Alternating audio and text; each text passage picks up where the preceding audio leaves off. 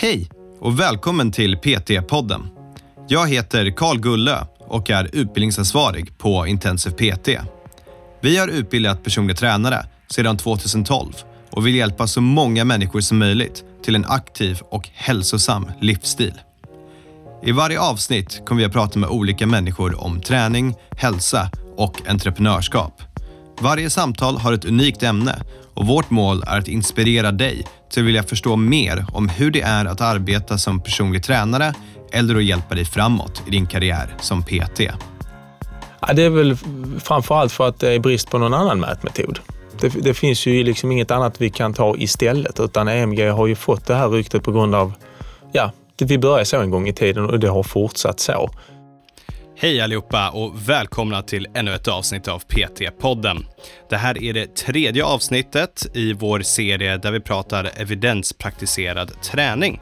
Så hur ska man tänka? Hur ska man fundera? Vad gäller när det är evidens på spel? I det första avsnittet så pratade vi om skillnaden mellan sunt förnuft och att ha ett evidensbaserat perspektiv. I det andra avsnittet pratade vi om BPS-modellen och nu så kommer vi gräva i vad finns det för olika typer av studier? Vad är evidensgrad och vad är det vi behöver fokusera på när vi läser de olika studierna och framförallt hur får jag tag på dem och hur kan jag få dem i pushnotiser till min telefon? Ja hörni, det var, det var mycket så vi kör igång direkt. Varsågoda. Ja, då är du tillbaka igen Seth. Varmt välkommen. Tack så mycket. Alltid kul att ha med dig här på PT-podden. Och eh, vi har ju en liten serie här där vi pratar om hur du blir en PT som använder evidens som bakgrund i din träning. Och i de förra avsnitten så har vi då pratat om skillnaden mellan att använda sunt förnuft versus evidens och så har vi diskuterat eh, BPS-modellen. Nu kanske lyssnare som har lyssnat på det här tänker, men okej, tack så mycket hörni. Hur ska jag ta reda på det här? Hur ska jag läsa? Hur ska jag kolla på studier då? Så det tänker jag vi ska fokusera in oss på idag. Och det första steget vi har då, det är när du läser studier så finns något som heter vetenskaplig metod. Eller det är väl en underliggande del av att göra forskning. Vad är det för något? Ja, det handlar ju i synnerhet om att kunna falsifiera eller verifiera olika hypoteser. Ju. Eh, det vill säga om man har nu en hypotes om att en viss övning är en viss typ av anpassning så måste detta testas systematiskt. Ju. Och när man då har gjort den här vad det nu är, 12 veckors studien på en viss övning och tittat på muskelns utveckling så kan man säga att antingen verifierar studien hypotesen att den här muskeln exempelvis växer av den här typen av övning eller så falsifierar den och säger att det blir ingen skillnad. Så det är utgångspunkten liksom och det fina med vetenskap är ju att man alltid försöker falsifiera i första hand mm. olika hypoteser. Därför att det ska ganska mycket till för att vi ska få ett nytt kunskapsläge. Det handlar inte om en forskning som har gjorts och nu är det ändrat utan det handlar om oerhört många olika forskningsmodeller som man använder för att sen komma fram till slutsatsen att det här ser ut på detta sättet. Det betyder att vi kanske nu börjar ändra vårt arbetssätt. Och, och, sen så finns det väl olika komponenter till det här, att det ska vara replicerbart så olika personer ska kunna göra forskningen. Så det behöver finnas transparens i att dokumentera hur man har gjort forskningen så att man kan återgöra det för att se om man får samma resultat till exempel. Nej, det måste vara reproducerbart därför det är oerhört viktigt att man skriver ut vilka metoder man använt, vilken typ av population har man använt och det blir också viktigt för oss såklart. Om vi nu hittar en studie vi tycker eh, är intressant så måste vi frågasätta oss själva här. Hur är studien gjord? Är den relevant för min population? Ja, men är det liksom folk som aldrig har tränat innan, som har fått en muskeltillväxt av att träna på ett visst sätt. Är det intressant för min klient som nu har tränat i 20 år? Mm. Kan man ifrågasätta. Och oftast är det ju inte det såklart. Ja. Mm. Så då har vi den vetenskapliga metoden avklarad. Det, då kan man prata om grader av evidens. Väldigt, väldigt snabbt och ja, men väldigt snabbt. Men, men, men, men, enkelt va? för att försöka förstå just det här med verifiera och falsifiera. Det är kanske grunden. Liksom. Ja. Så då har vi när forskning ska bygga på det här, vilket vi alltid vill att det ska göra. Eh, om det inte gör det så kanske det är lite väl bias mot någonting. Men då har vi då när vi ska se om någonting stämmer eller inte, så har man någon sorts vetenskaplig grad som kan rangordnas. Just det, och då finns det olika grader. Normalt sett kanske man i många forum pratar om mellan 1 till 5, det vill säga att level 1, alltså nivå 1 skulle vara mer värt i form av evidens än nivå 5. Så exempelvis vi alla som tränare har ju någon form av, som du sa innan i de andra avsnitten, med sunt förnuft och vår egna erfarenhet på något sätt kan man säga att det skulle kunna liknas vid en case study. Vi har en klient som kommer in med diverse problem. De kanske behöver förbättra uthållighet. Vi tränar på ett sätt, de får bättre uthållighet. Eh, vi skulle kunna skriva ner exakt allt vi har gjort som en vetenskaplig studie och därefter skulle vi kunna lämna in det här och säga vi har gjort en case study på hur en människa fick bättre VTV max inom en viss typ av träning. Och då är ju det faktiskt någon typ av eh, vad ska man säga, om man gör det här korrekt så kan man säga att det här är också vetenskap. Men hur mycket värden är kan vi ifrågasätta för det är ju bara du som har gjort den mm. och det är bara med en person. Kan det här reproduceras på tusentals människor och få liknande resultat? Frågetecken. Mm. Så det är en ganska låg evidensgrad, men det fortfarande finns det ju en viss evidens i det och case studies kan ju faktiskt leda till eh, andra studier så att det är inte sagt att det inte är värt någonting, för det kan det vara. Va? Det kan ju vara en bra indikation till framtida forskning till exempel. Ja, det kan det vara. Eh, och sen har vi pratat högre grader, alltså nummer ett brukar man ju prata om, det vill säga det som är mest värt är en litteraturöversikt, ofta med någon typ av statistisk modell som utvärderar resultatet. Och då försöker man ju titta på, eh, låt säga alla studier som har tittat på en viss typ av fenomen, det vill säga för enkelhetens skull hypertrofi, då måste man ha vissa inklusion och exklusionskriterier. Det vill säga att populationen som ska vara studerad ska vara mellan 25 till 40 år gamla. De ska ha tränat i minst fem år. Och därefter sen får man fram en, en grupp studier som man nu kan använda. Så i början kanske man får fram 5000 studier som har med hypotrofi att göra. Därefter sen när man börjar ta bort olika saker och man känner att det här blir inte rätt, då försvinner det, försvinner det, försvinner det studier. Till sist kanske man bara har 30-tal studier. Och de ska sen utvärderas. Var, var står litteraturöversikten för? Vad är det vi tror man får mest hypertrofi av? Är det höga reps? Är det låga reps? Är det en viss typ av belastning? Så det, det är liksom, var står vetenskapsläget idag? Så, så litteraturöversikten blir helt enkelt en sammanfattning av olika studier, vilket i sig är en studie? Ja, det är det. Ja. Det är en stor sammanfattning av, av, av litteraturen som finns. Men, och den anses ju som eh, liksom nummer ett. Eh, är det korrekt? Nej, alltså i många fall man försöker ju även kontrollera för bias i de här eh, litteraturöversikterna och i många, många fall finns det ju dessvärre bias. Även forskare har ju bias, vi alla har det ju. Och därför kan det försvinna en del där, plus att man kanske måste skriva i slutet att det här ser ut på detta sättet, men det fanns en stor risk för att det fanns bias i många studier, vilket då gör att eh, sanningshalten förmodligen sjunker något. Va? Så, och I vissa fall, alltså om man nu är duktig på att läsa sånt här, jag skulle inte vilja påstå att jag är det, men de som är väldigt duktiga som gör peer reviews, alltså tittar på dem och godkänner att det här stämmer, de kan ju också ha en bias. Mm, så, så, att vissa litteraturöversikter rimmar inte alls väl med forskningsläget i övrigt alltid. Mm. Så vi kan inte bara lita på det. Det här är en level evidence 1, skicka ut den så här ser det ut. Det, det funkar inte så bra. Så nästa metanivå det är litteraturöversikter av litteraturöversikter? ja, så en metaanalys är ju ofta där man samlar och ställer sig en fråga och vill ha ett statistiskt svar på någonting. Mm. Och det är rätt så komplexa matematiska modeller. Men men alltså, för en del som jag har träffat i alla fall säger statistik är dålig forskning. Fast all forskning är statistik. Det finns inget annat det kan vara. Om det inte är en case study såklart. Men fortfarande i en case study beskriver du ju hur många minuter någon sprang, hur många gånger i veckan. Så det blir fortfarande statistiskt. Och all forskning är statistisk. En metaanalys är ju ännu mer komplex statistiskt, där man sammanställer allting och får fram ett värde. Och då kan man säga att det ser ut så här. Men återigen, kan det finnas fel? Ja, det kan det. Men det här rankas fortfarande högt då ja. i um, klassifieringen av validering på det? Det gör det ju, så det absolut högsta skulle ju förmodligen vara en litteraturöversikt med en metaanalys. Mm. Men återigen, det finns många bitar här som man måste vara medveten om och inte bara ta den här studien, kasta ut den och säga så här ser det ut, utan detta måste ju kontrolleras med, med i övrigt kunskapsläge. Man måste ju alltid, tycker jag i alla fall, kontrollera vad tycker experterna? Inte för att experter är någon man absolut ska lita på, men vad är deras åsikt? Skiljer det sig från den här litteraturöversikten? Och i så fall varför skiljer det sig åt? Vad har de för argument att det här inte stämmer? Mm. Så man ska, ju, man ska ha en del bitar med sig när man, när man försöker göra sin observation på vad, vad är mest sanning i det här. Mm. Eh, absolut, och, men, men om man har liksom en studie som är på 30 personer som har gjort PNF-stretching i höften eller något sånt och sett att de har ett bra resultat av det. Mm. Eh, att de har ökad range of motion. Mm. En sån pass studie, för det är väl någonting mellan en case study och då, i och med att det är större antal människor än en, men inte jättemånga. Finns det något värde i det? Det kan det ju finnas. Det finns ju lite olika modeller för hur man gör sådana studier. Det finns ju ganska många idag. Det kanske är en crossover design där man då kontrollerar en grupp eh, som får göra en viss typ av PNF-stretch som du säger. Den andra gruppen kanske gör en statisk stretch och sen tittar man kanske efter fyra veckor vad är skillnaden. Därefter sen kanske man vänder på grupperna att de som nu gjorde statisk ska nu göra PNF och de som gjorde PNF ska göra statisk. Och sen jämför man det igen efter fyra veckor. Och det får man säga att eh, sanningshalten ökar ju om vi ser att det finns en linje som liksom passar då för de här som gör PNF får ett bättre resultat alltid. Då kan man nog påstå att PNF-stretching förmodligen är mer användbart än statisk stretching för att öka rörelseomfånget. Men, men å andra sidan måste vi resonera vidare. Okej, okay, vad är värdet av att öka rörelsefånget? Gör, gör det någon skillnad på hälsan? Finns det andra sätt att göra det på?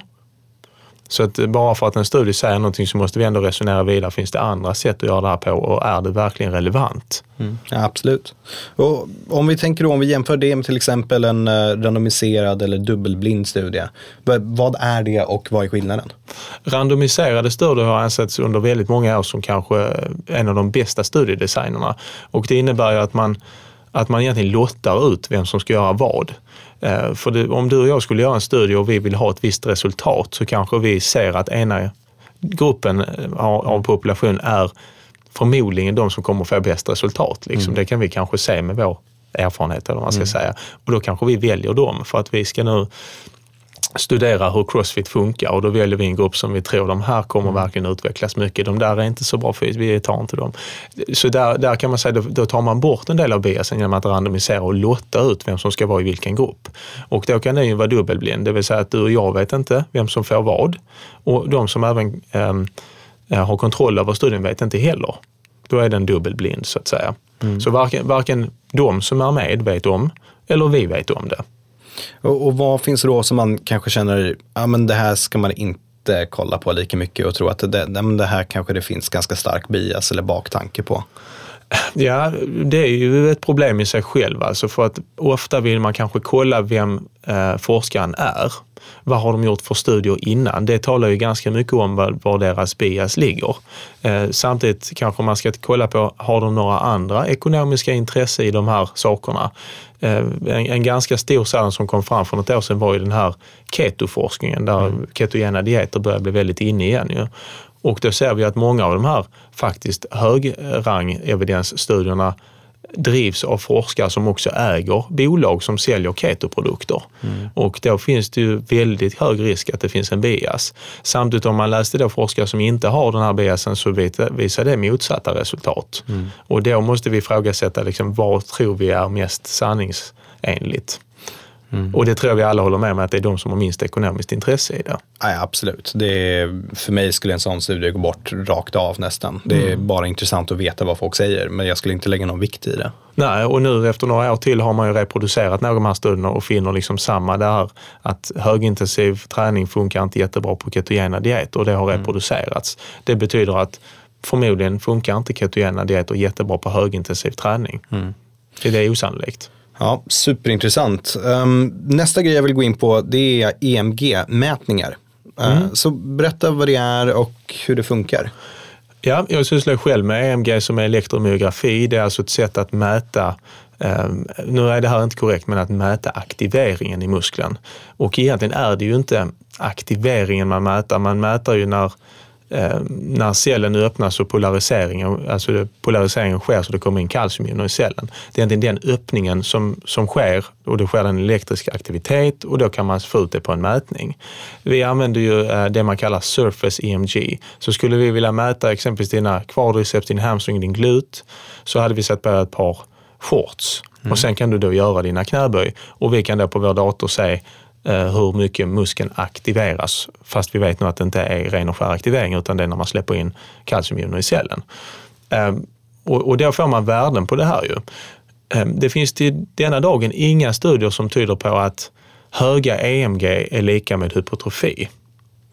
Så, så det, det är en, vi ska veta att det är stora begränsningar i den här forskningen, för många har ju dratt parallellerna att när man får höga EMG på en muskel, låt säga att du gör knäböj, man ser att glut, liksom, då ser man en bra aktivitet i glut, sen jämför man den med liggande snäckan på sidan och så ser man att det är mycket högre i knäböj. Då drar man gärna parallellen att knäböj är bättre för glututveckling än snäckan. Mm. Uh, och det är det ju säkert. va? Men inte kanske på grund av EMG-aktiviteten, kanske på grund av hur mycket man kan belasta i övningen kanske. Men, men det finns många begränsningar med EMG-forskning. Ett, ett konkret exempel, vi studerar ju, eh, gjorde en pilotstudie på medicinbolls eh, vi gjorde en eh, pilotstudie på medicinbollskast eh, i vårt gym eh, och vi tittar framförallt på eh, höfternas aktivering då på glut och quadriceps och hamstring. Och sen jämförde vi detta då med marklyft, exempelvis 50 procent av en RM, 75 procent av en RM och upp till 90 procent av en RM. Och det gjorde vi på sex personer. Och vill man ha absolut mest aktivering av gluteus kan man kasta medicinbollar mm. som väger 2 till 4 kilo för män som väger mellan 75 till 85 kilo. Och jag tror det rimmar ju inte väl med kanske vår förståelse för hur det funkar. Jag tror att de flesta hade ändå misstänkt att knäböj, eller förlåt, marklyft måste ju på något sätt utveckla gluteusmuskeln mer än ett medicinbollskast. Så då kan man ju prata om piken, alltså hur mycket är maximala, låt säga aktiveringen på muskeln kontra hur lång tid är den aktiverad. Eh, och jag tror också att vi alla håller med om att liksom kasta medicinbollar rimmar inte med att folk som har jättestora gluteusmuskler. Så, så, så, det finns definitivt många begränsningar med EMG-forskning och vi ska inte förlita oss för mycket på den utan vi måste nog gå djupare på fysiologin för att förstå hypertrofi på ett bättre sätt. Men det här lyfts ju upp hela tiden, som att det här ska vara någon sorts gyllene standard. Hur kan det vara så? Hur kan inte folk ha släppt det där? Ja, det är väl framförallt för att det är brist på någon annan mätmetod. Mm. Det, det, finns ju liksom inget annat vi kan ta istället utan EMG har ju fått det här ryktet på grund av, ja, vi började så en gång i tiden och det har fortsatt så. Eh, men tills den dagen det finns en, en studie som visar på att höga EMG är lika med hypertrofi så får vi vara lite försiktiga med uttalanden om vad EMG faktiskt betyder. Kan vi inte istället om man skulle ta folk som gör knäböj och folk som gör musslan och så vill vi jämföra gluteusutveckling bara uh, ta ett måttband och se hur det förändras efter 12 veckor. Um, Vad skulle nackdelen med det vara? Ja, måttbandet talar givetvis om, om storleken på något sätt, men det kan ju liksom inte skilja på muskelns utveckling eller om någon går på McDonalds och äter för mycket sån där mat. Det, det får ju också potentiellt fördelar för måttet ju. Om det skulle vara en, en mätmetod man använder, vilket det görs i en del studier när man tittar på de här som vi pratade om innan översikter, litteraturöversikter när man tittar på sådana studier. Läser man då den som kommer till en viss slutsats och tittar på de enskilda studierna kan man ju se att några studier har man ju faktiskt använt ett måttband för att avgöra hypertrofi. Mm. Och jag tror i alla fall alla vi som är PT skulle säga att ja, det är nog inte det bästa måttet på hur mycket muskeln har växt. Det har bara ett mått på hur mycket den personen har ökat. Och det kan vara fett, det kan vara vätska, det kan vara muskel givetvis, men vi vet inte vad det är. Jag älskar det här svaret för det ger mig perfekt segway in på underliggande faktorer. För det är någonting som kan spela väldigt stor roll när man gör forskning. Underliggande faktorer menar du då? Ja, men om du tar till exempel människor som ska, om man ska jämföra LCHF med periodisk fasta eller någonting sånt. Eh, och ska man påvisa att man har fått jättebra resultat, till exempel med det ena jämfört med det andra.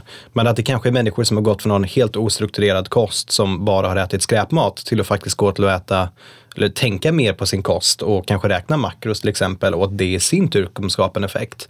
Då är det ju inte nödvändigtvis den här specifika dieten eller kosthållningen som har gjort en skillnad utan det är att personen, det finns en underliggande faktor, att de har tagit tag i sin kost och ätit mindre skräpmat. Att det i sin tur kommer ha en påverkan på resultaten.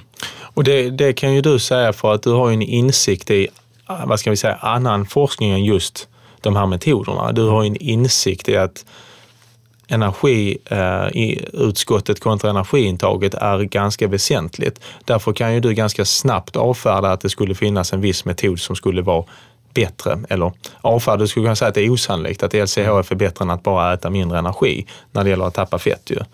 Eh, så fortfarande handlar det ju om, precis som vi sa innan, att man måste ju ha man måste ha en ganska bred syn och titta på flera bitar samtidigt. Inte bara ta en studie och säga så här visar den, så här är det.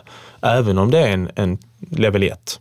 Mm. Och det, det, det, kan ju du göra tack vare att du känner till annat. Men för en människa som inte känner till något annat, som bara kanske läser den här, så är det klart att de tror på det, för det är vetenskap. Och som vi ofta hör, ja men har du hört det här, de har gjort en studie på det här. Vilken studie då? menar du nu? För det är ju ofta man får höra de här påståendena, eller hur? Ja, absolut. Men det är ju sällan någon som refererar till vem var det som gjorde studien och vad var det för metoder man använde, vad är det, outcome measure, vad är det egentligen man mäter för någonting? För att man mäter ju bara det man mäter. Man mäter, så, man mäter inte saker man inte mäter. Så det är alltid väldigt intressant att förstå vad var det man tittar på som resultat. Eh, och det är ju inte ofta gemene man vet det, utan de säger bara det är bättre att äta så här för att tappa fett. och vi, studierna visar ju sällan de sakerna de säger eftersom de inte har läst hela studien. Nej. Så nu har vi, jag gissar på, om, om jag hade lyssnat på de här tre avsnitten så hade jag suttit där och tänkt, okej, tack Karl och Seth, det här var superintressant. Vart ska jag börja läsa studier? Jag vill ge mig in i det här nu. Jag, jag, vill, jag är redo. Jag har förberett mig.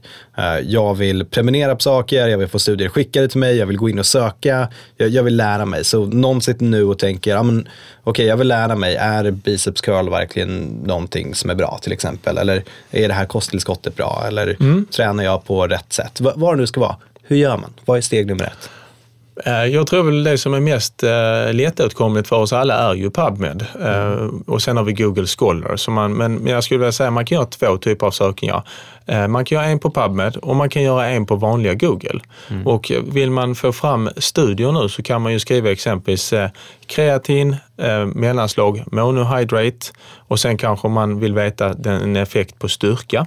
Då kan man ha mellanslag strength, mellanslag intent, kolon, semikolon, NIH. Då får du fram allt som kommer från PubMed när det gäller kreatin och dess effekter på styrka. Samtidigt så är, är ju givetvis sökningarna inte alltid supersofistikerade. Där kan komma studier från 70-talet, det kan komma studier från 2020. Så istället för att söka på Google om man inte gillar det går man in på PubMed och då kan man ju skriva samma sak, kreatin, mellanslag, monohydrate och söka på strength och sen kan man välja att studierna ska vara publicerade inom de närmsta tre åren. För att det kan ju vara så att många äldre studier kanske inte är så bra design. Ehm, Men återigen, det, alltså när studien är gjord är inte alltid intressant. Men det kan ju vara intressant att veta var står kunskapsläget idag? Vill vi då ha en sån här litteraturöversikt kan vi ta kreatin, monohydrate, supplementation och sen eh, systematic review. Och då kommer man ju hitta de här studierna som, som är litteraturöversikt. Då kan man ju läsa dem och när man då läser studier, så, så när man börjar med det här, i varje fall som jag börjar, så vill man kanske först ögna lite grann. Man tittar på eh, resultatet i första hand, vad säger kon- eh, slutsatsen, alltså conclusions. Eh, och därefter sen börjar man kanske mer titta på vilka metoder, vilken population var det. Eh, Så jag menar, ju mer man gör det, desto mer kommer man vilja titta på hur är faktiskt studien gjord. Ja. I början tycker jag absolut det kan vara kul att kolla på slutsatserna, men man ska kanske inte själv lägga ut och säga så här är det.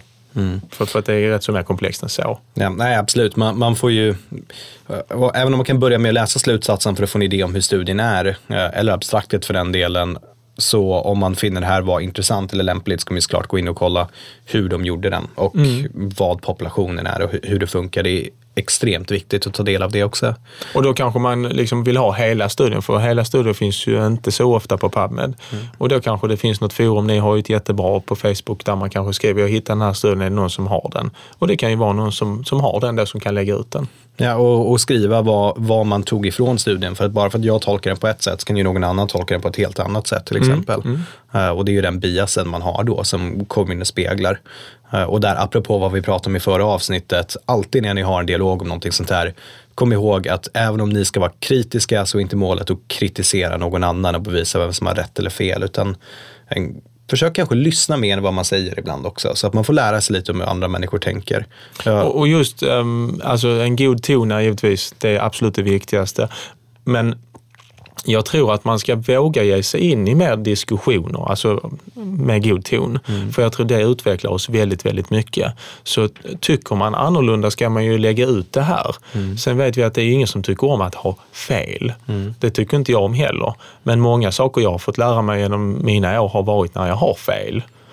Hela tankesättet jag har idag med mitt arbetsförfarande kommer av alla fel jag har gjort där folk har påmint mig om, du hur tänker du här? Vad har du för underliggande orsak till att du rekommenderar det här? Varför gör du sån här typ av träning? Och då måste jag på något sätt svara på det ju. Och när jag inte kan svara på det då börjar jag känna, okej okay, nu behöver jag nog Eh, uppdatera mig själv på det här för jag verkar ha gått på en väg som jag inte själv vet var den skulle leda. Ja. Och jag tror det, det viktiga att komma ihåg där, det är verkligen håll bara god ton. Kom ihåg att personen som sitter där är en person och en människa, även om det är ganska enkelt över internet att börja skriva din jävla idiot. Det, det är förmodligen inte den personen som är en idiot, utan kanske deras tolkning av någonting är fel i sådana fall. Det, det handlar inte om deras värderingar och vem de är som människa, oftast i alla fall. Sen finns det vissa fall, men det, det släpper vi. Så jag kan gå in och söka, hur många studier ska jag läsa då? Måste jag läsa alla? Kan jag läsa alla?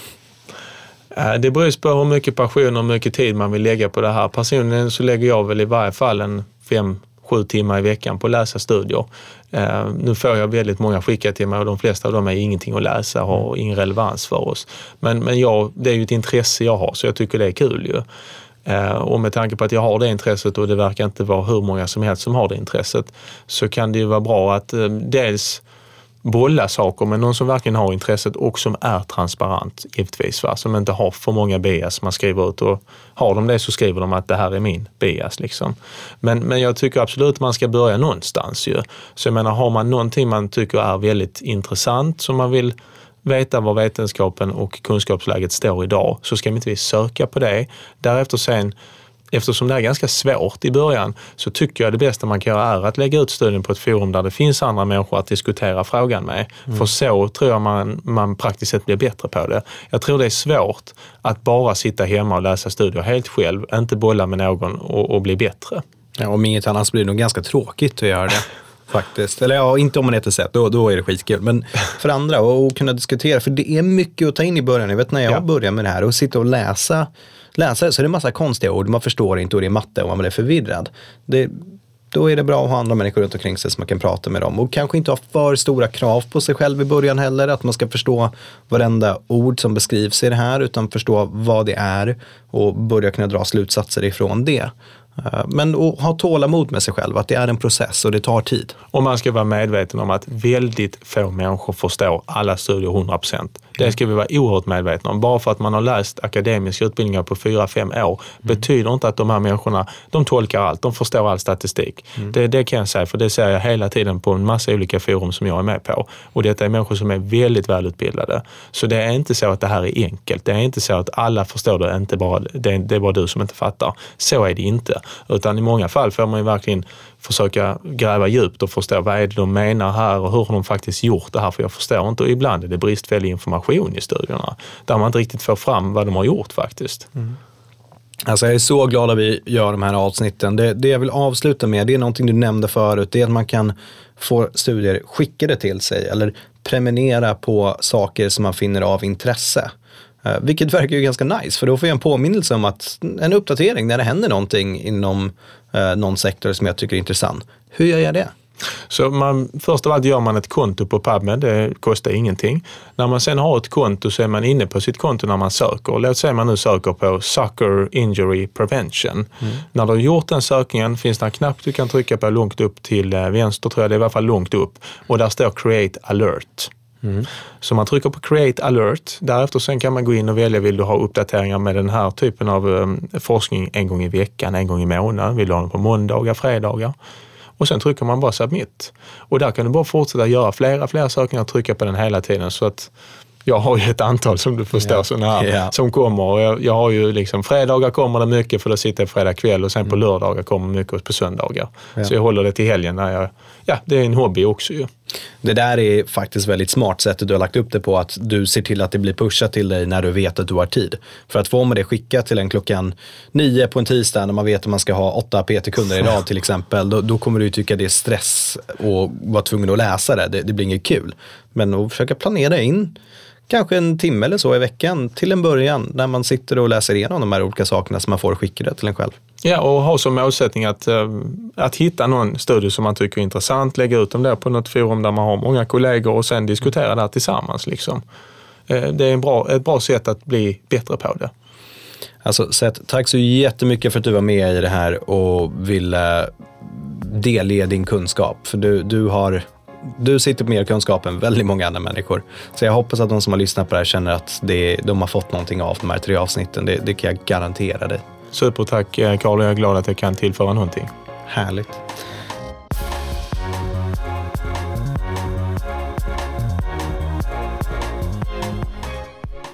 Ja, hörni, det där var slutet på vår trepunktsserie om evidensbaserad träning. Spännande, verkligen jättespännande saker. Och det här är inte på något sätt enkelt, utan målet är helt enkelt att börja komma igång med det här tänket. Och sen kan jag garantera er att det är någonting som utvecklas över egentligen hela ens liv när det gäller att läsa studier och förstå sig på just träning i det här sammanhanget. Om ni vill veta mer om detta så har då sett som sagt en egen kurs på evidensbaseradpraktik.com om just det här vi har pratat om. Eh, du kommer även få en rabatt på den om du har gått klart Intensive PT. Där har vi då tillgång till flera olika andra utbildningar och kul saker som man får lite rabatt på. Så hörni, det här var jätteroligt. Eh, känn inte er dåliga om ni inte hängde med på precis allt. Jag vet att jag spelar in avsnitten och jag kommer få lyssna på det här några gånger för att verkligen känna att jag har koll på läget. Så tack för den här gången. Ha det fantastiskt. Vi hörs. PT-podden är producerad av Intensiv PT. Om du vill veta mer om våra utbildningar och gå med i nätverket av framtidens personliga tränare, gå in på www.intensivpt.se. Vi har kursstarter varje månad och du kan studera helt i ditt egna tempo.